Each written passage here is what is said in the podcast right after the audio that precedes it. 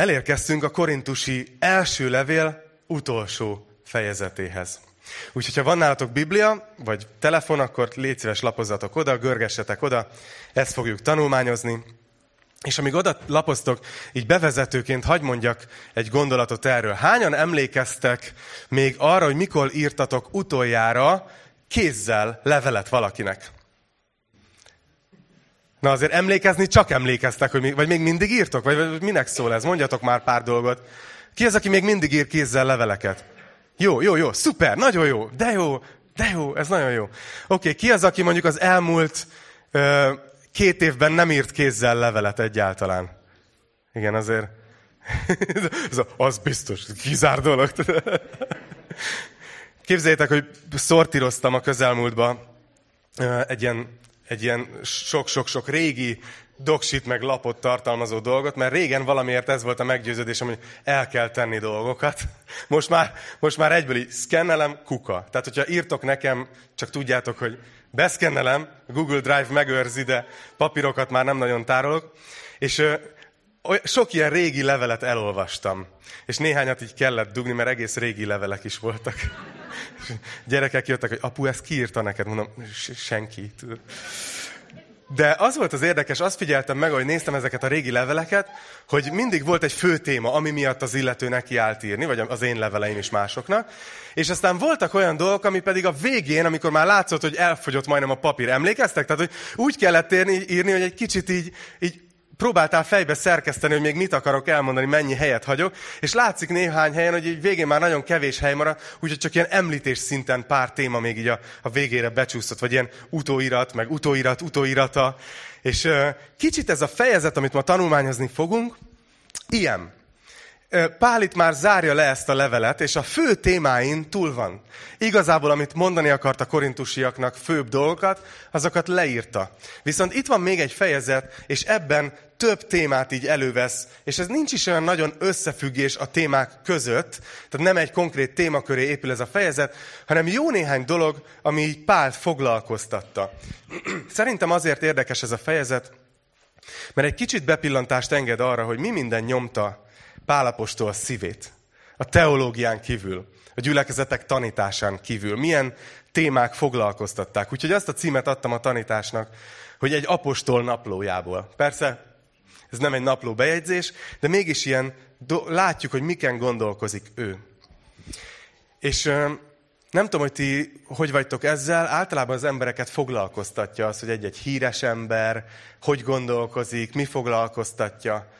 És olyan kiváltságnak érzem azt, hogy mi bepillanthatunk abba, hogy egy számunkra fontos ember, így Pálapostól, mi, miken pörgött, miken kattogott, mi foglalkoztatta őt, mi terhelte, mi nyomasztotta. Egy kicsit ilyen lesz ez a fejezet, és szerintem fogunk tudni tanulni belőle. És hogy ahogy mondtam, több téma lesz, jó? Az első téma, amit itt az elsőtől a negyedik versig mindjárt fel is olvasunk, Pál egy olyan kezdeményezésről beszél, amit ő a gyülekezetplántáló missziós munkája mellett végzett, egy projekt, amit ő így a szívén viselt, és ez a projekt ez nem más volt, mint hogy egy jótékonysági akciót szervezett a, a, az ővele kapcsolatban lévő gyülekezetek között a jeruzsálemi gyülekezetnek a szegényei számára. Úgyhogy ez az első téma, erről fog írni a korintusiaknak, mert őket is már írt is nekik, már tudtak erről, de ad néhány instrukciót ezzel a jótékonysági akcióval kapcsolatban. Úgyhogy nézzük, mit ír, mit ír erről, és aztán megnézzük, hogy mit tanulhatunk ebből. Azt mondja 1 Korintus 16.1, ami a szentek javára folyó gyűjtést illeti, ti is úgy cselekedjetek, ahogyan az Galácia gyülekezeteinek rendeltem. A hét első napján mindegyik őtök tegye félre, és gyűjtje össze azt, ami tőle telik. Hogy ne akkor történjen a gyűjtés, amikor oda megyek. Amikor pedig megérkezem, azokat, akiket ti alkalmasnak találtok, elküldöm ajánló levéllel, hogy az adományotokat elvigyék Jeruzsálembe. Ha pedig érdemes lesz, hogy én is elmenjek, eljönnek velem együtt. Szóval, megint úgy kezdi Pál, hogy ami ezt és ezt illeti, tehát megint egy olyan téma, amiről a korintusiak őt kérdezték egy levélben, és Pál válaszol. Valószínűleg fölmerült bennük, hogy igen, tudjuk, hogy van egy ilyen gyűjtés a jeruzsálemi szegények számára, de hogy, hogy csináljuk ezt a gyülibe, hogyan, hogyan segítsünk. És ezért itt ad néhány nagyon gyakorlati témát. Nekem nagyon érdekes látni azt, hogy, hogy akkoriban is már voltak a keresztény gyülekezetben ilyen jótékonysági akciók. Tehát ez nem egy új keletű dolog. És amiről Pár itt ír, és ez fontos, hogy értsük, lássuk, hogy itt Pál, amit ír, az nem a gyülekezet rendszeres adakozásáról írja. Ugye akkor is adakoztak az emberek, leginkább egyébként akkoriban, mivel nem voltak gyülekezetházak, nem volt rezsia a gyülekezetháznak, leginkább arra adakoztak, hogy a szolgálók meg tudjanak élni, akik az életüket az evangélium hirdetésére áldozták. De ez nem erről szól, ez a pár vers, hanem ez egy jótékonysági gyűjtés, egy, egy karitatív ö, projekt igazából, amiről szó van. És hogy miért van erre szükség? Mert időről időre vannak olyan rendkívüli nehéz helyzetek, amikor a hívők, a keresztények úgy érzik, hogy, hogy segítenünk kell. Hogy Isten indít minket, hogy segítsünk valakinek, aki bajban van. És ma már egyébként természetesnek tűnik a gondolat, de nem tudom, hogy tudjátok-e azt, hogy a, a világban jelenlévő karitatív, jótékony tevékenységek, Ugye ma már rengeteg alapítvány van, rengeteg segélyszervezet, de hogy ennek a gyökerei a kereszténység kezdetéhez nyúlnak igazából vissza. Nekem nagyon érdekes volt, amikor így, így tanulmányoztam ezt, hogy már az első keresztények idején ők voltak azok, akik ilyen szociálisan érzékenyek voltak társadalmi problémákra. Például, míg a pogány templomoknak is adakoztak emberek, azokat általában ilyen hatalmas bulikra fordították. Elitták, elették, eltáncolták, elmulatták, addig a keresztények már a kezdetek kezdetén ilyen raktárhelyiségeket hoztak létre, ruhákat gyűjtöttek, élelmiszer gyűjtöttek, és ők voltak először, akik például bizonyos városokba gondoskodtak hajléktalanokról, árvaházakat indítottak. Tehát, hogy ez e összefügg a, a kereszténység kezdetével. Ugye Jézus vezette be azt a gondolatot, hogy szeressük az ellenségeinket is, nem csak a, a, azok, akik minket is szeretnek, és a keresztények ebben jártak. Annyira, hogy második Juliánus cá, cászár, Elkezdtem koreai tanulni, lehet, hogy ez a cöbetű, ez már onnan jön. Császár arról panaszkodott, hogy ezek a keresztények, akiket egyébként ő szívből utált, sajnos nem csak a saját szegényeikről gondoskodnak, hanem sajnos a város többi szegényéről is gondoskodnak, és ez tök rossz fényt vet az akkori politikai vezetésre, hogy ők nem foglalkoznak a leszakadó rétegekkel. Szóval a történelem folyamán rengetegszer keresztények működtettek kórházakat, árvaházakat, leprakórházakat, elfekvőket, és ezt a mai napig teszik. És szerintem van ebben egy tanulság nekünk. Vannak közelmúltbeli példák is. 2011-ben volt talán az a japán cunami, ami ugye nagyon-nagyon nagy károkat okozott, benne volt a hírekben mindenhol. Ugye hozzájárult egy ilyen nukleáris katasztrófához is, mert megsérült ott a fukushimai erőmű. És nagyon érdekes volt, hogy, hogy, hogy a gyülekezet hosszú idő után egy áttörést tapasztalt meg, mert Japán ez egy nagyon-nagyon kemény terület lelkileg. Nagyon nehezen ver gyökeret az evangélium. Nagyon kevesen vannak a keresztények. De ebben a helyzetben történt valami.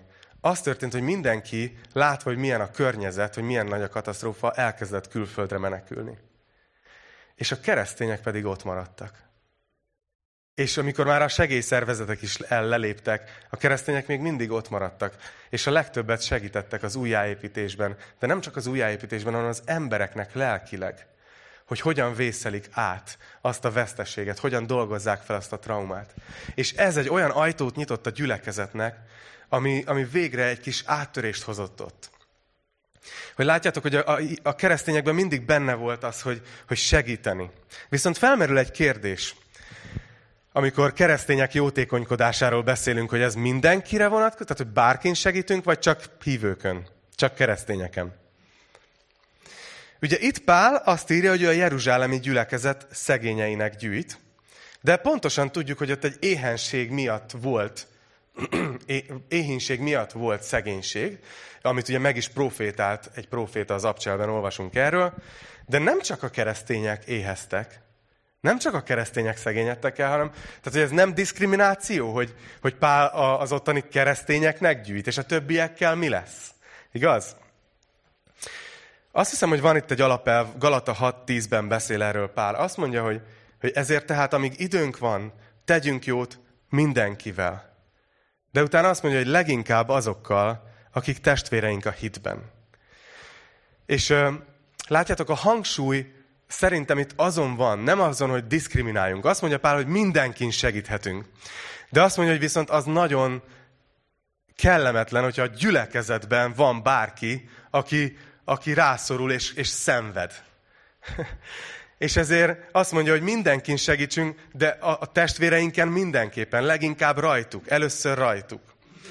De nagyon fontos azért, hogy Jézus bevezet, ő mesélte el az irgalmas samaritánus történetet, ami pont arról szólt, hogy valaki, aki nem hozzánk tartozik. És az akkori emberek agya így föl is robbant, hogy tessék, hogy más nemzetiségünk segíteni.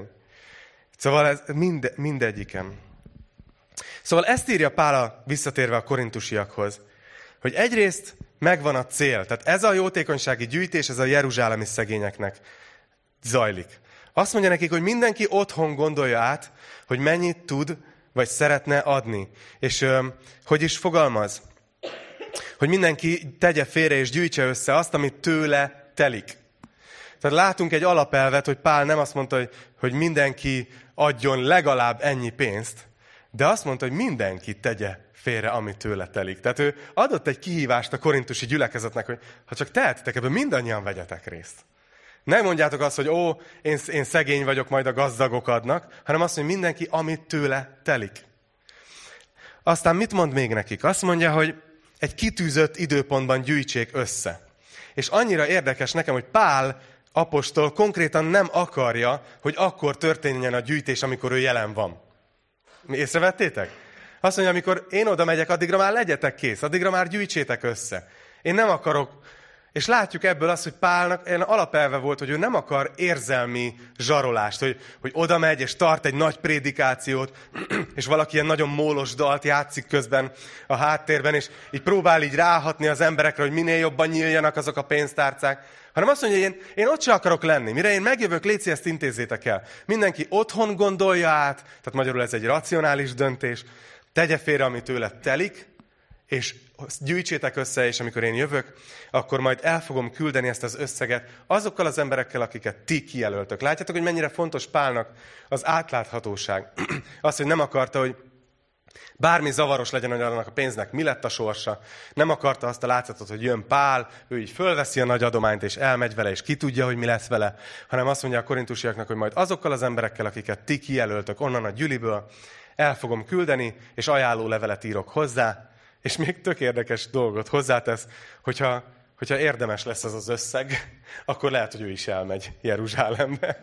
Tehát kicsit így challenge a, a, a korintusiakat, hogy azért jó lenne, hogy nem, nem csak úgy névlegesen adni. De érdekes, nem? Nem szoktunk erről beszélni, a pénzről, adakozásról, de, de itt ez a téma jön. És azt gondoltam, hogy mivel előjött itt az igében, ezért néhány percet szánok arra, hogy hogy hogyan működik jól egy gyülekezetben a jótékonykodás. Jó? Ez csak azért, hogy tudjátok, hogy el fogom utána mondani azt is, hogy nekünk mi a gyakorlatunk, csak hogy tudjátok, hogy mire alapozzuk, és miért csináljuk úgy, ahogy. Fontos látni ez, a, ez a bevezető pontom. És aztán lesz 6-7 dolog, amit látunk a Bibliában a gyülekezet jótékonykodásával kapcsolatban. De fontos tudni azt, hogy, hogy egyéniben mindenki úgy jótékonykodik, ahogy akar. Jó? Tehát, hogy amit most elmondok itt, amit látunk a Bibliában, az a gyülekezet közös jótékonykodására vonatkozik. Ez nem azt jelenti, hogy bárki, bárkinek, bármennyivel, bármilyen módon ne segíthetne ezen kívül. Hanem ez a gyülekezet hogyan jótékonykodjon. Az egyik nagyon érdekes dolog, amit látunk az apostolok cselekedetei hatodik részében, ugye ott volt egy ilyen felmerült szükséglet, hogy, hogy jótékonykodni kellett, mert sokaknak özvegyekről gondoskodni kellett. És az érdekes dolog az az, hogy ezt a gyülekezet központilag szervezte meg. És annyira központilag, hogy konkrétan az apostolok felügyelték ezt a munkát, egészen addig, amíg túl nem nőtt rajtuk, és egy ponton azt mondták, hogy nem helyes, hogy, hogy már konkrétan elhanyagoljuk az ige tanítását, az ige szolgálatát és az imádkozás szolgálatát, ezért, ezért ott kiválasztottak hét diakónust, akik szent szellemmel teljes emberek voltak, és rájuk bízták, hogy akkor mostantól ti felügyelitek ezt. És nekem ez érdekes, hogy itt ennél a korintusi adakozásnál is, ennél a jótékonykodásnál, Pálapostól, aki egy apostol volt, és az ő fő szolgálata az ugye gyülekezetek plántálása, az evangélium hirdetése volt, mégis ennyire belefolyik, hogy még azt is megmondja, hogy hogy gyűjtsétek össze, hogy csináljátok ezt az egészet. És, és ezt látjuk az első dolgot a gyülekezet jótékonykodásánál, hogy, hogy általában ez, ez, ez muszáj, hogy valamilyen szinten a vezetők irányítása alatt történjen. És fölmerülhet bennetek, hogy ú, de ú, Attila, ez most nagyon kemény, hogy miért, miért mondod ezt? Hogy miért nem jó az, hogy, hogy valaki csak van egy szükség, és elkezd emberekhez oda menni, hogy, hogy segítsünk, és, és gyűjtsünk össze. Az összes pont egyébként arról fog szólni, ha meglátjátok, minden, amit Pál apostol tanít az adományozásról és a jótékonykodásról, arról szól, hogy, hogy ne történhessenek meg bizonyos nagyon gyakori félreértések, nehéz helyzetek, komplikációk.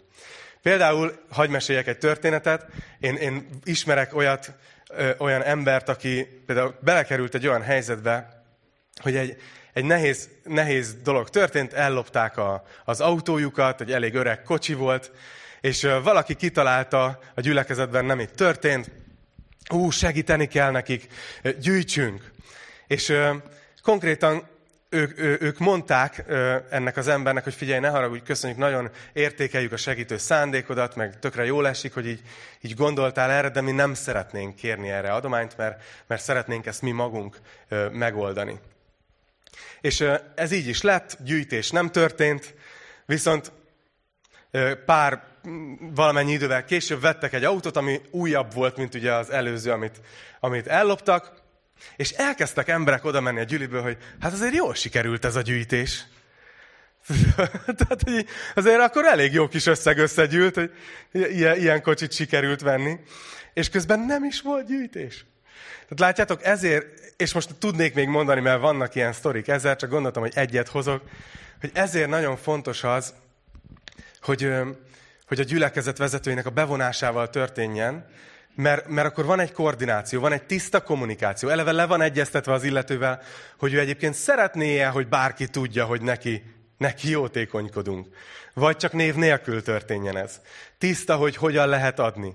Tiszta, hogy hogyan jut el oda. És ezek a pénz körüli dolgok nagyon sok visszaéléshez, összetűzéshez, konfliktushoz tudnak vezetni, ha ez nincs a helyén kezelve. Szóval látjuk ezt például. Második dolog, hogy hogyan jótékonykodjon egy gyülekezet. Hogy ki kell mondani, hogy egy gyülekezetnek felelőssége az, hogy, hogy, hogy segítsen azoknak, akik szükségben vannak.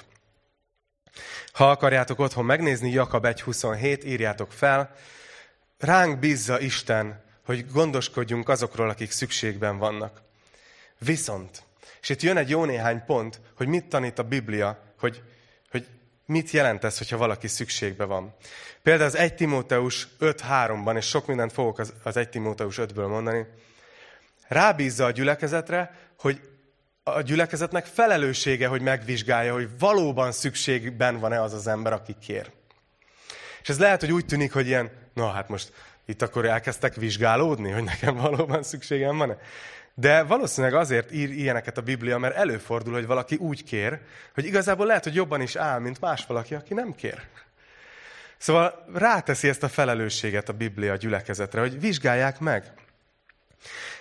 Egy, egy, egy negyedik dolog, hogy a Biblia azt tanítja, hogyha valaki munkaképes, tehát tud dolgozni, és ezzel elő tudja teremteni a, az ételét és a ruházatát, akkor az gyülekezet azzal segít rajta, hogyha nem ad. Hanem, hogyha azt mondja, hogy dolgoz. Lehet, hogy segít esetleg munkát találni, de aki munkaképes és tud dolgozni fizikailag, arról azt tanítja a Biblia, hogy az dolgozzon. Aztán még egy dolog, ja, hagyd mondjak igeverseket, csak hogy otthon meg tudjátok nézni. 2 Tesszalonika 3, 10, 12, 1 Tesszalonika 4, 11, nézzétek meg ezeket a verseket. Aztán a következő dolog, amit mond, hogyha van, akinek van családja, aki tud róla gondoskodni a szükségletéről, akkor a család dolga. Tehát a gyülekezet jótékonysági tevékenysége az elsősorban azok számára van fenntartva, a Biblia szerint, akik, akiken más nem tud segíteni. Tehát akinek nincsen családja, aki gondoskodjon róla. Aztán a következő dolog, hogy akik, és ez fú de durva, tehát ezt én nem írtam volna bele, de a Bibliát nem én írtam. Konkrétan tanítja ott az 1 Timóteus 5, az 5. és a 10. versben, hogy akik segítséget kapnak a gyülekezettől, azoknak illik cserébe besegíteni a gyülekezet munkájába. Valószínű, hogy ez egy ilyen ősi alapelv, hogy, hogy nem csak adunk, ugye, hanem, hanem a méltóságát is megőrizzük annak, aki kap. Hogy őt sem alázzuk meg azzal, hogy csak így kapsz így, így bemondásra, hanem hogy akkor adunk lehetőséget, hogy akkor te is, te is segíts a gyülekezetnek. És végül, ez tök érdekes, hogy a gyülekezet ö, támogatása az az alapvető szükségletekre van. És ahogy mondtam, étel, ruházat, szállás. Na, mit jelent ez nekünk? Ja, és még egy dolog, amit kihagytam, bocsánat, a hetedik pontot kihagytam. Hogy arról is ír az 1 Timóteus 5, 9-től 13-ig, hogy a gyülekezetnek dolga az, hogy megvizsgálja annak az embernek a viselkedését, és az erkölcsét. Fura, aki kér. Na, ez nagyon érdekes nekem, de konkrétan azt írja, hogy vizsgálja meg, hogy ő tényleg részt vesz a gyülekezet életébe, tényleg úgy, úgy él, hogy látszik az életén, hogy ő tényleg Jézust követi, és ezeket a dolgokat tanítja itt a Biblia. Na mit jelent ez itt nekünk, és aztán mindjárt megyünk tovább. Csak hogy tudjátok róla, mert nem sokszor beszélünk erről. Mi itt a Kistarcsai Golgotában ezt úgy csináljuk, hogy minden évben, amikor tervezzük a, a költségvetésünket, így évelején, akkor félrerakunk egy bizonyos összeget, pont ezért, hogyha valaki megkeres minket, és azt mondja, hogy figyeljetek, bajba vagyok, akkor tudjunk segíteni. Ezen kívül olyan is, olyat is tettünk már, hogy valakinek célgyűjtést szerveztünk. Tehát, hogy azt mondtuk egy vasárnap, hogy amit most gyűjtünk, az annak az embernek lesz, vagy erre és erre a témára. Olyat, olyan is szokott történni egyébként, hogy valaki megtudja, hogy valaki bajban van, és betesz a persejbe egy névre szóló borítékot lezárva, ilyenkor mi ezt felnyitás nélkül, úgy, ahogy van, annak az embernek átadjuk, és ilyenkor megvalósul az a fajta adakozás, vagy segítség, hogy ugye nem tudja a jobb kéz, hogy mit tesz a bal kéz, gőze nincs az illetőnek, hogy honnan kapott segítséget, csak kapott. De ami, amit szeretném, hogy látnátok, hogy ez azért fontos, mert fontos nekünk, hogy ne legyen senki ebben a közösségben, aki, aki nem tud ételt tenni az asztalra. Nem tud a gyerekeinek ételt adni, vagy, vagy nem tud konkrétan egy, egy, egy ruhát venni, és már szakad le róla az, ami van. Az nekünk mindannyiunknak ciki, hogyha van bárki közöttünk, aki ennyire nehéz helyzetben van. És ezt a Biblia így ránk rakja felelősségként. No, hát remélem, hogy nem untattalak titeket. Ez egy olyan téma, ami nem mindennapos, de beszélni kellett róla. Menjünk tovább. A következő téma, amit Pál itt érint az ötödik verstől, kicsit abba látunk bele, hogy ő hogyan kezelte a naptárját. Nem tudom, hogy belegondoltatok ebbe, hogy Pál a szolgálatát eléggé szerveznie kellett, mert ugye elég sok helyre utazott, és itt belelátunk, hogy ő hogy csinált. Ugye nem volt Google naptár, meg, meg ilyesmi, hanem, hanem ő teljesen máshogy szervezte, nem volt messenger, telefon.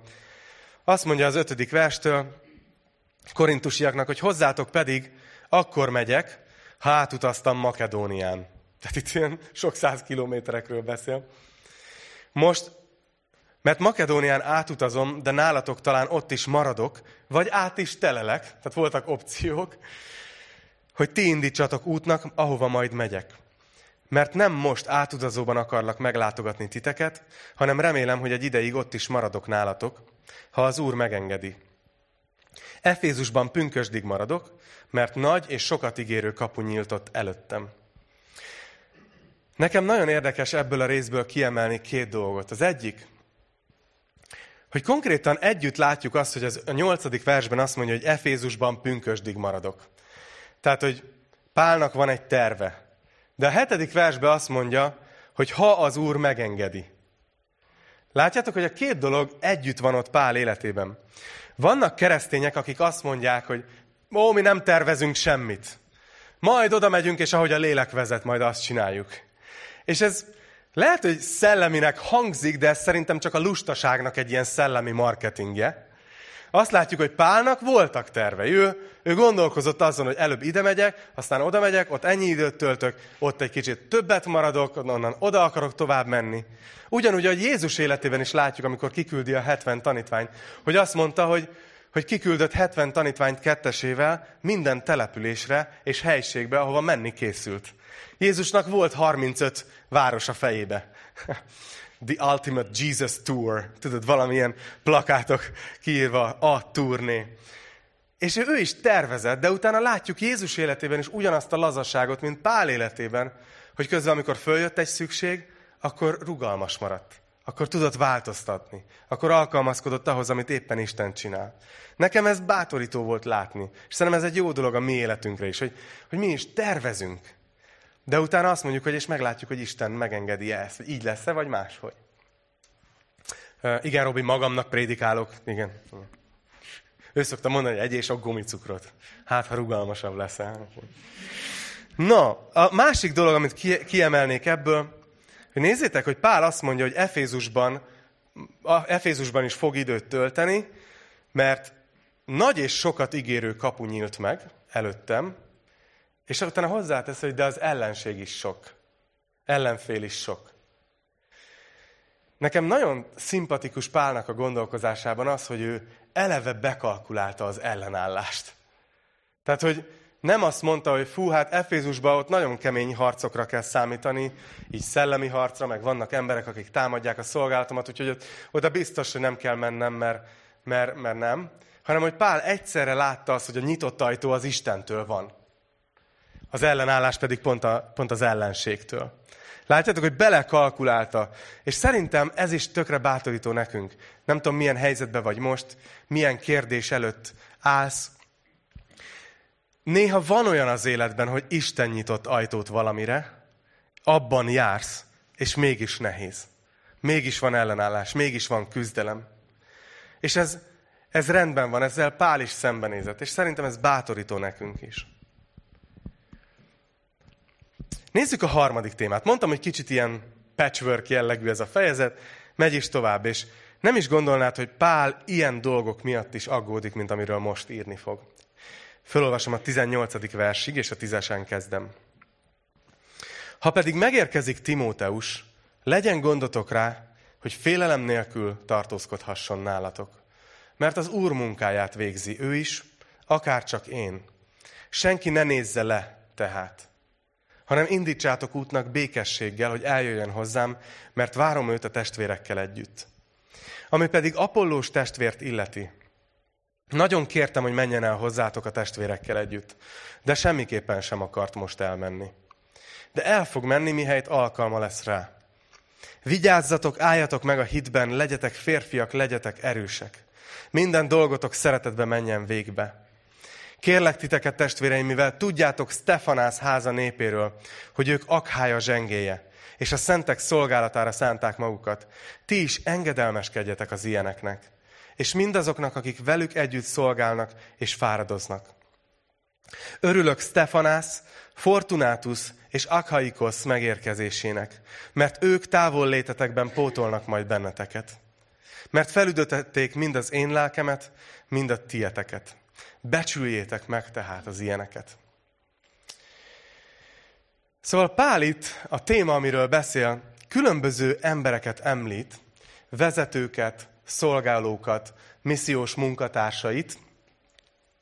És nézzétek meg, hogy, hogy az érződik a szavaiból, hogy Pál aggódik amiatt, hogy a gyülekezet nem viszonyul majd megfelelően ezekhez az emberekhez. És szerintem lehet, hogy még Timóteus mondta is volna neki, hogy, hogy fú, ezt ne írd már bele. De Pálnak a szívén van egy teher. És beszél erről, hogy, hogy ő fél attól, hogy, hogy a gyülekezet nem jól fog bánni ezekkel az emberekkel, ezekkel a szolgálókkal.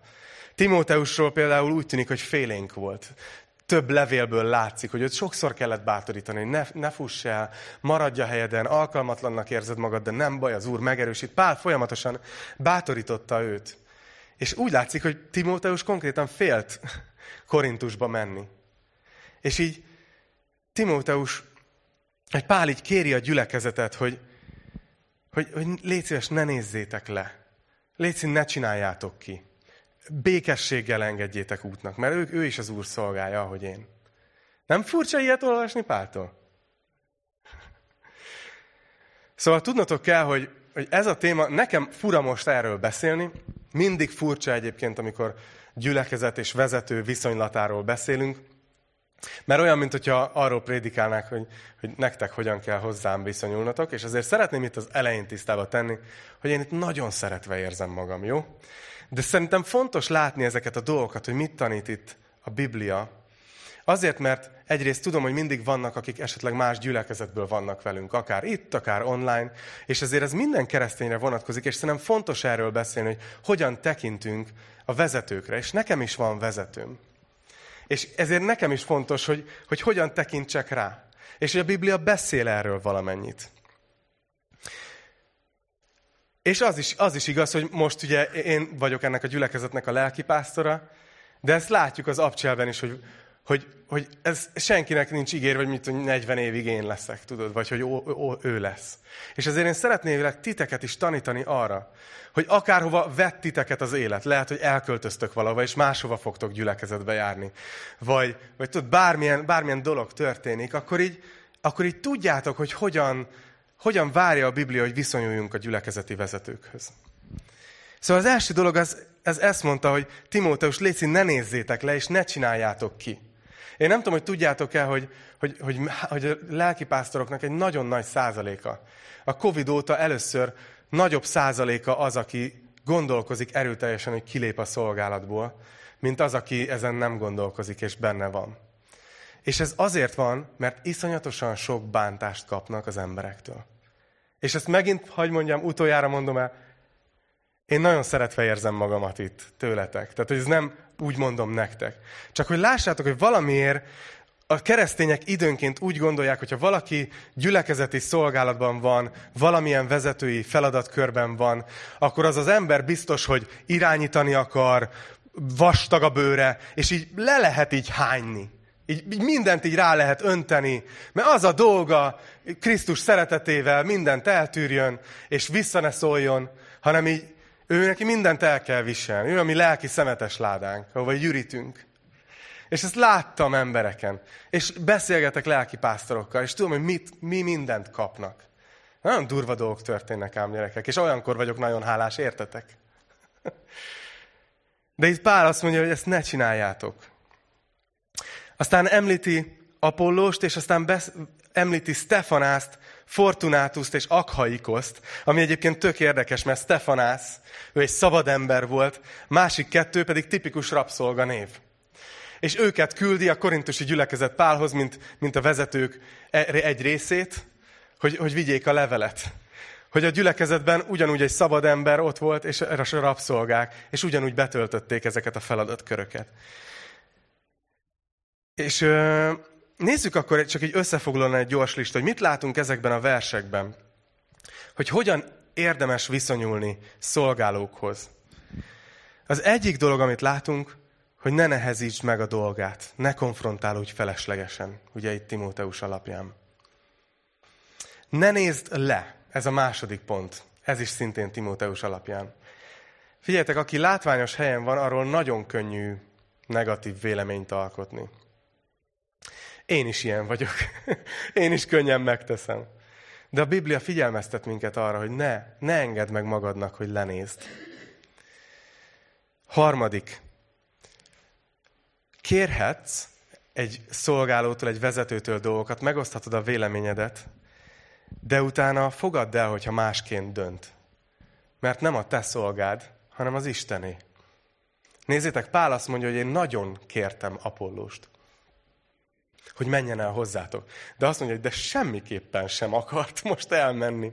De elképzelem, hogy de Apollós, vagy nem tudom, hogy becézték egymást, api, vagy nem tudom, hogy, hogy el kéne menned. Tudod, tudod, milyen a korintusi gyülekezet? Te is voltál ott pásztor. Menj már, Léci, egy kicsit, segíts ott be. És Apollós, ne, ne, ne haragudj, figyelj, teljesen más vagy. De figyelj, nagyon kéne. Nem, nem, nem, most semmiképpen. Úgyhogy Pál leül a levelet befejezni, és írja, hogy nagyon kértem Apollóst.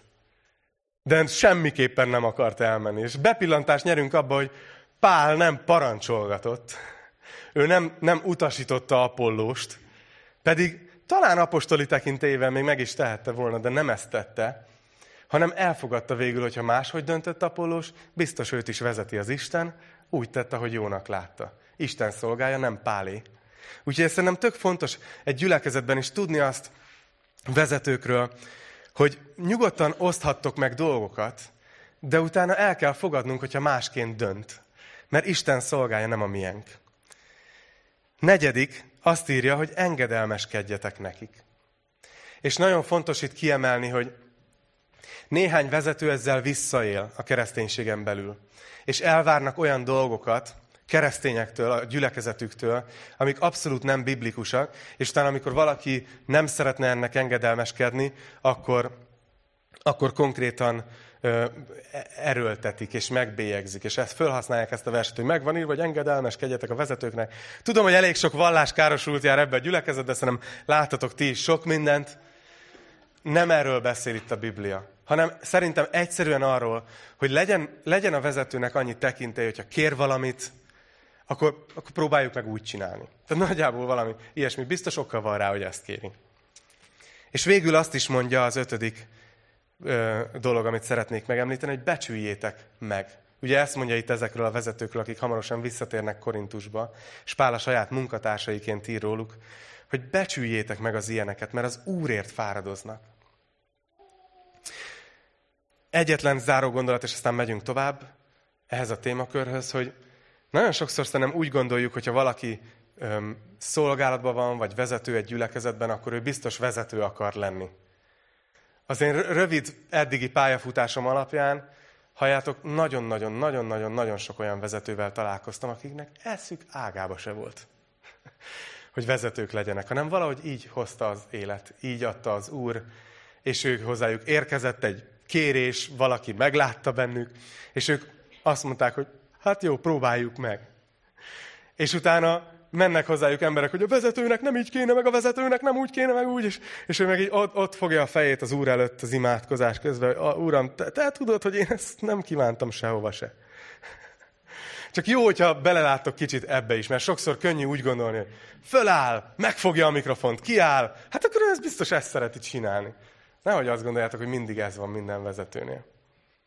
Becsüljétek meg, akik fáradoznak az Úrért. Értetek?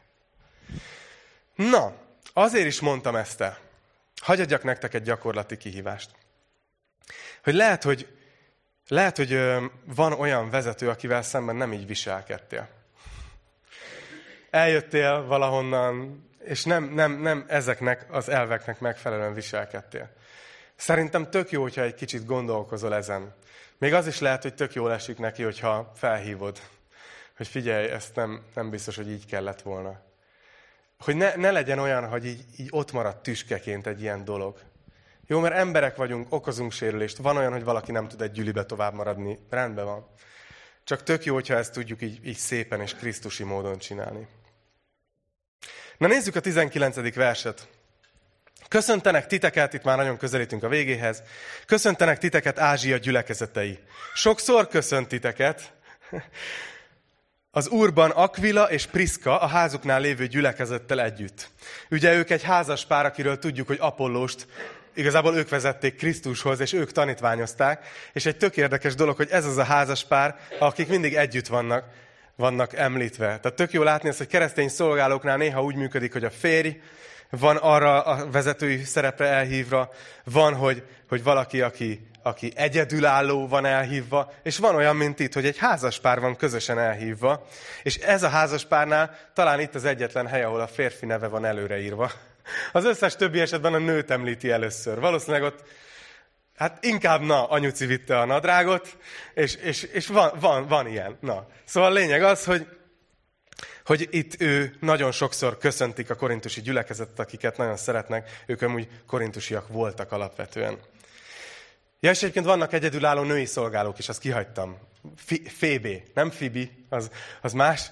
Fébé, a kenkreai gyülekezet szolgája. Őróla is olvasunk a Bibliában. 20. vers. Köszöntenek titeket a testvérek minnyájan. Köszöntsétek egymás szent csókkal. Hát, nem volt még Covid, nem tudom. De tényleg volt egy ilyen szokás. Egyébként, ha megfigyelitek, sokszor mi is itt egymásnak puszival köszönünk. Nem hiszem, hogy kifejezetten azért, mert biblikusak szeretnénk lenni, hanem mert így fejezzük ki a szeretetet. De eddig a pontig a levelet Pál diktálta, a végére viszont odaír néhány szót. A vég, végső köszöntést. És nézzük, nem is akármilyen dolgokat ír. A köszöntést én írom, Pál, a saját kezemmel. Ha valaki nem szereti az urat, legyen átkozott. Tollat ragadott rendesen, nem? Maranata, azt írja. Na szóval mi? Milyen fura, nem? Odáig oké, okay, hogy a köszöntést én írom Pál a saját kezemmel, ezt talán nem kell magyarázni, de mi ez, hogy ha valaki nem szereti az urat, legyen átkozott? Pál itt egy olyan nyelvezetet használ, amit a korabeli zsinagógai egyház fegyelemből kölcsönöz. A zsinagógákban a zsidók között, amikor valaki, valaki nagyon elkóborolt Isten útjáról, akkor, akkor három szintje volt a fegyelmezésnek. Az első szint az egy ilyen 30 napos eltiltás volt, hogy addig nem mehetett a zsinagógába. És az volt a remény, hogy 30 nap alatt meghunyászkodik, és, és belátja, hogy tévedett, és minden mehet tovább. Volt egy második szintje a zsinagógai fegyelemnek, amikor valakit határozatlan időre eltiltottak. És aztán volt a harmadik, amikor valakit végleg eltiltottak a zsinagógától. És erre használták ezt a kifejezést, amit itt Pál használ, hogy ez, a, ez az átkozott státusz. És nagyon érdekes, hogy magyarul Pál itt azt mondja, hogy aki nem szereti Jézust, ugye az, aki valaki nem szereti az Urat, legyen átkozott, mint hogyha ezt így fordítanánk le, hogy ha valaki nem szereti Jézust, annak semmi keresni valója a gyülekezetben. És itt nem arról van szó, hogyha valaki kereső, és eljöttél egy Isten tiszteletre, és nézed, hogy higgyél, ne higgyél. Nem erről van szó, hanem Pál azokról a bajkeverőkről beszél szerintem, akik, akiket említett a korábbi fejezetekben, akik mindenféle hülyeséget összehordtak. Már, azt, már olyat is mondtak, hogy, hogy nem is támad fel Jézus, mindent mond, tehát egyértelműen lejött belőlük, hogy, hogy ők, őket nem a Jézus iránti szeretet tartja a gyülekezetben, hanem valami egészen más. És Pál odaírja, hogy az ilyen embernek semmi keresni valója a gyülekezetben, legyen átkozott. Azért így is durva, de így azért talán kicsit befogadható. De ez fontos emlékeztető szerintem nekünk, hogy a hitünk lényege az az, hogy szeretjük Jézust. Ez, ez van a, a gyökerében mindennek, amit csinálunk. És azt mondja, hogy maranáta, ami azt jelenti, hogy jöjj el, Urunk. Ugye Jézus visszajövetelére utal, amit várunk. És hamarosan ünnepelni fogjuk az elsőt, ilyen a karácsony. De, de mi mindig úgy ünnepeljük az elsőt, hogy tudjuk, hogy jön a második eljövetele Jézusnak. És aztán a zárás. Csak egy kis emlékeztető, jó, most így, hogy a sorozat végén vagyunk. Szeretnélek csak egy pillanatra emlékeztetni titeket, hogy mennyi mindent kellett helyre rakni, korrigálni ennél a korintusi gyülekezetnél. Mennyi mindenről írt Pál. Figyeljétek ezt a listát. Ugye küzdöttek azzal, hogy tanítókat sztároltak. És klikkesedés volt ebből, megosztottság, széthúzás. Láttuk azt, hogy ilyen felfúvalkodottak voltak, büszkék, gőgösek, és ilyen intellektuális kereszténységben voltak, és lenéztek másokat. Mindeközben olyan erkölcstelenség is előfordult a gyülekezetben, ami világi mércével mérve is durva volt. Láttuk, hogy voltak keresztények a gyüliben, akik egymást nyilvánosan perelték. Nem hívők szeme láttára. Láttuk, hogy iszonyatosan tele voltak párkapcsolati gubancokkal. És olyan véleményekkel, amik ilyen, ilyen abszolút nem feleltek meg Isten gondolatának és az írásnak. Házassággal, vállással, egyedülállósággal, párkereséssel kapcsolatban. Láttuk, hogy tökre össze voltak zavarva, zavarodva a bálványáldozati hússal kapcsolatban. Beszélt, beszéltünk itt az elmúlt pár hónapban, amióta tanulmányozzuk arról, hogy mennyire rosszul érték meg a keresztény szabadságot, hogy visszaéltek a keresztény szabadságukkal. Az asszonyok fejének a befedéséről. Az, hogy az úrvacsorából időnként ilyen tivornyát csináltak, ilyen nagy, nagyot bulisztak. Mert ezt látták a bálványtemplomokban, és azt hitték, hogy itt is ezt kell csinálni. És így teljesen nem a lényegét élték meg az úrvacsorának. Voltak a gyülibe konkrétan, akik nem hittek a feltámadásban. Óriási káosz volt a, a Szentlélek ajándékaival kapcsolatban. Full fura dolgok történtek ebben a gyüliben. És tudjátok, hogy miért soroltam ezt most fel? Hogy lássátok, hogy az utolsó két versben mégis Pál ezek ellenére hogy köszön el a gyülekezettől. Ezt mondja a 23. vers. Az Úr Jézus kegyelme legyen veletek. És ez nem volna elég, mert azt mondhatnánk, hogy, hogy ez, ez még nagyon jó, hogy a kegyelemmel bátorítja őket.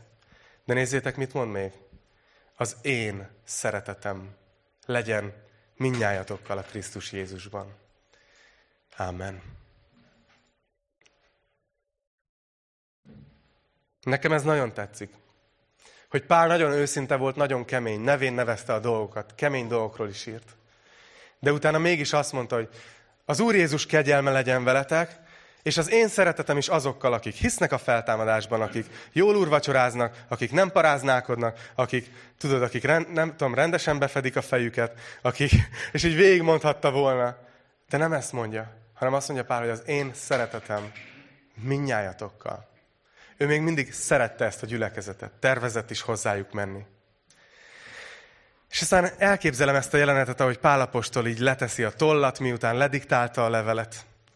Megírta, sokat gondolkozhatott előtte, hogy hogyan fogalmazza meg, hogyan érveljen ennek a nehéz helyzetbe lévő gyülekezetnek. Aztán a legvégén már kész is volt a diktálás, lehet, hogy ott volt már csak előtte a tekercs, amit az írnak ott hagyott, és Pál csak leül a tollával, és csak odaírja ezt a pár záró gondolatot, és aztán leteszi a tollat, és elkészült a korintusi levél. És így elküldte a levelet, és így szerintetek eszébe jutott, hogy vajon hogy fogadják? Vajon hogy fognak reagálni erre a sok dologra? Olyan fura lehetett, nem, nem mint a messengernél, hogy kiír vagy kézbesítve. Kiírja, hogy olvasva ekkor és ekkor. Hanem, hogy odaért már. Felolvasták már. Nagyon kivertem náluk a biztosítékot. Vajon hogy fogják fogadni az a nagyon jó, jó hogy, hogy van második korintusi levél, és meg fogjuk tudni, hogy hogyan fogadták. Úgyhogy folytatása következik. Imádkozzunk. Atyám, köszönjük neked az első korintusi levelet, hogy ezt most így tanulmányozhattuk. Köszönjük, hogy sok mindenre tanítottál minket ezekben a hónapokban. De leginkább azt köszönjük, hogy a, hogy a levél végkicsengése ez, hogy Pál a szeretetét küldi, és hogy a te kegyelmedre mutat rá. És Uram, tényleg ez az egyetlen dolog, ami minket is megtart az úton. Én azért imádkozom most, Uram, hogy mindez, amit tanulmányoztunk ma és az elmúlt hónapokban, segíts, hogy így teremjen gyümölcsöt. Imádkozunk ezekért a tanításokért, amelyeknek talán hosszabb lesz az életük ugye a mai világban, YouTube-on, hogy jusson el mindazokhoz, akinek kell hallaniuk ezekről a témákról. És imádkozunk azért, hogy mindenki odaérkezzen meg, hogy a te kegyelmed az, amiben bízunk, és hogy mi a te utadon akarunk járni. Köszönjük neked ezt. Szeretnénk megköszönni neked a te áldozatodat. Az, hogy a korintusi keresztények azért hallhatták még mindig ezt a szót, hogy kegyelem nektek, mert te Jézusunk, az életedet áldoztad, ő értük. A te tested ugyanúgy megtört az ő bűneikért, mint a mi bűneinkért. Az ő vérük ugyanúgy meg, a te véred ugyanúgy kifolyt, értük, mint ahogy értünk. Úgyhogy most úgy állunk itt előtted, Uram, ahogy így készülünk arra is, hogy megemlékezzünk a te halálodról az úrvacsorában. Úgy állunk előtted, hogy, hogy mi is tudjuk, hogy nem az érdemünk miatt, nem azért, amit mi teszünk, nem azért fogadtál el minket, hanem Jézus a te áldozatod miatt. Úgyhogy, Uram, kérünk együtt, hittel és, és bizalommal, hogy dolgozza a mi életünkben is azokon a területeken, ami még nincs összhangban a te igéddel. De kérünk arra is, hogy erősíts meg most is minket az úrvacsorában, a te kegyelmedben. Köszönjük neked, és a te nevedben imádkoztunk. Ámen. Ámen. A dicsőítő csapatot kérem, hogy gyertek. Fogunk két dalt énekelni, közben körbeadjuk az úrvacsorát. Azoknak, akik esetleg nem olyan régen csatlakoztatok, mi minden alkalommal úrvacsorázunk. Jézus ezt parancsolta a tanítványainak, mielőtt elment, hogy emlékezzenek meg róla. És mi ebben látjuk az úrvacsorának a legfőbb jelentőségét. hogy eszünkbe juttatja azt, hogy mit tett Jézus értünk a kereszten. Hogy eszünkbe juttatja azt, hogy az ő áldozata az elég a bűneinkre. Úgyhogy az úrvacsora nem a tökéletes embereknek van. Nem azoknak szól, akikkel semmi olyan dolog nem történt a héten, amit most szégyellenek. De van lehetőség arra, hogy azt mond Istennek most is, ahogy megy körbe a tálca, hogy igen, Uram, tudom, bocsánatot kérek. Elszúrtam. Hiszen ez a hitünknek a lényege, hogy megalázzuk magunkat, és megyünk ő hozzá.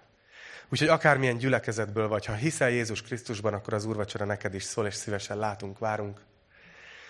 Ha pedig nem tértél meg, akkor, le, akkor hagyj bíztatsalak, hogy, hogy kérlek, ne várj sokáig. A világegyetem legjobb üzenete az evangélium. És hogyha kérdésed van ezzel kapcsolatban, vagy még nem mered megtenni ezt a lépést, vagy elakadtál valahol, akkor kérlek, hogy keresd meg, beszéljünk róla, és szeretnék segíteni. És szeretném, hogyha tudnék neked abban is segíteni, hogy befogadhassd a szívedbe Jézus Krisztust. Mert ő a mi bűneink bocsánata.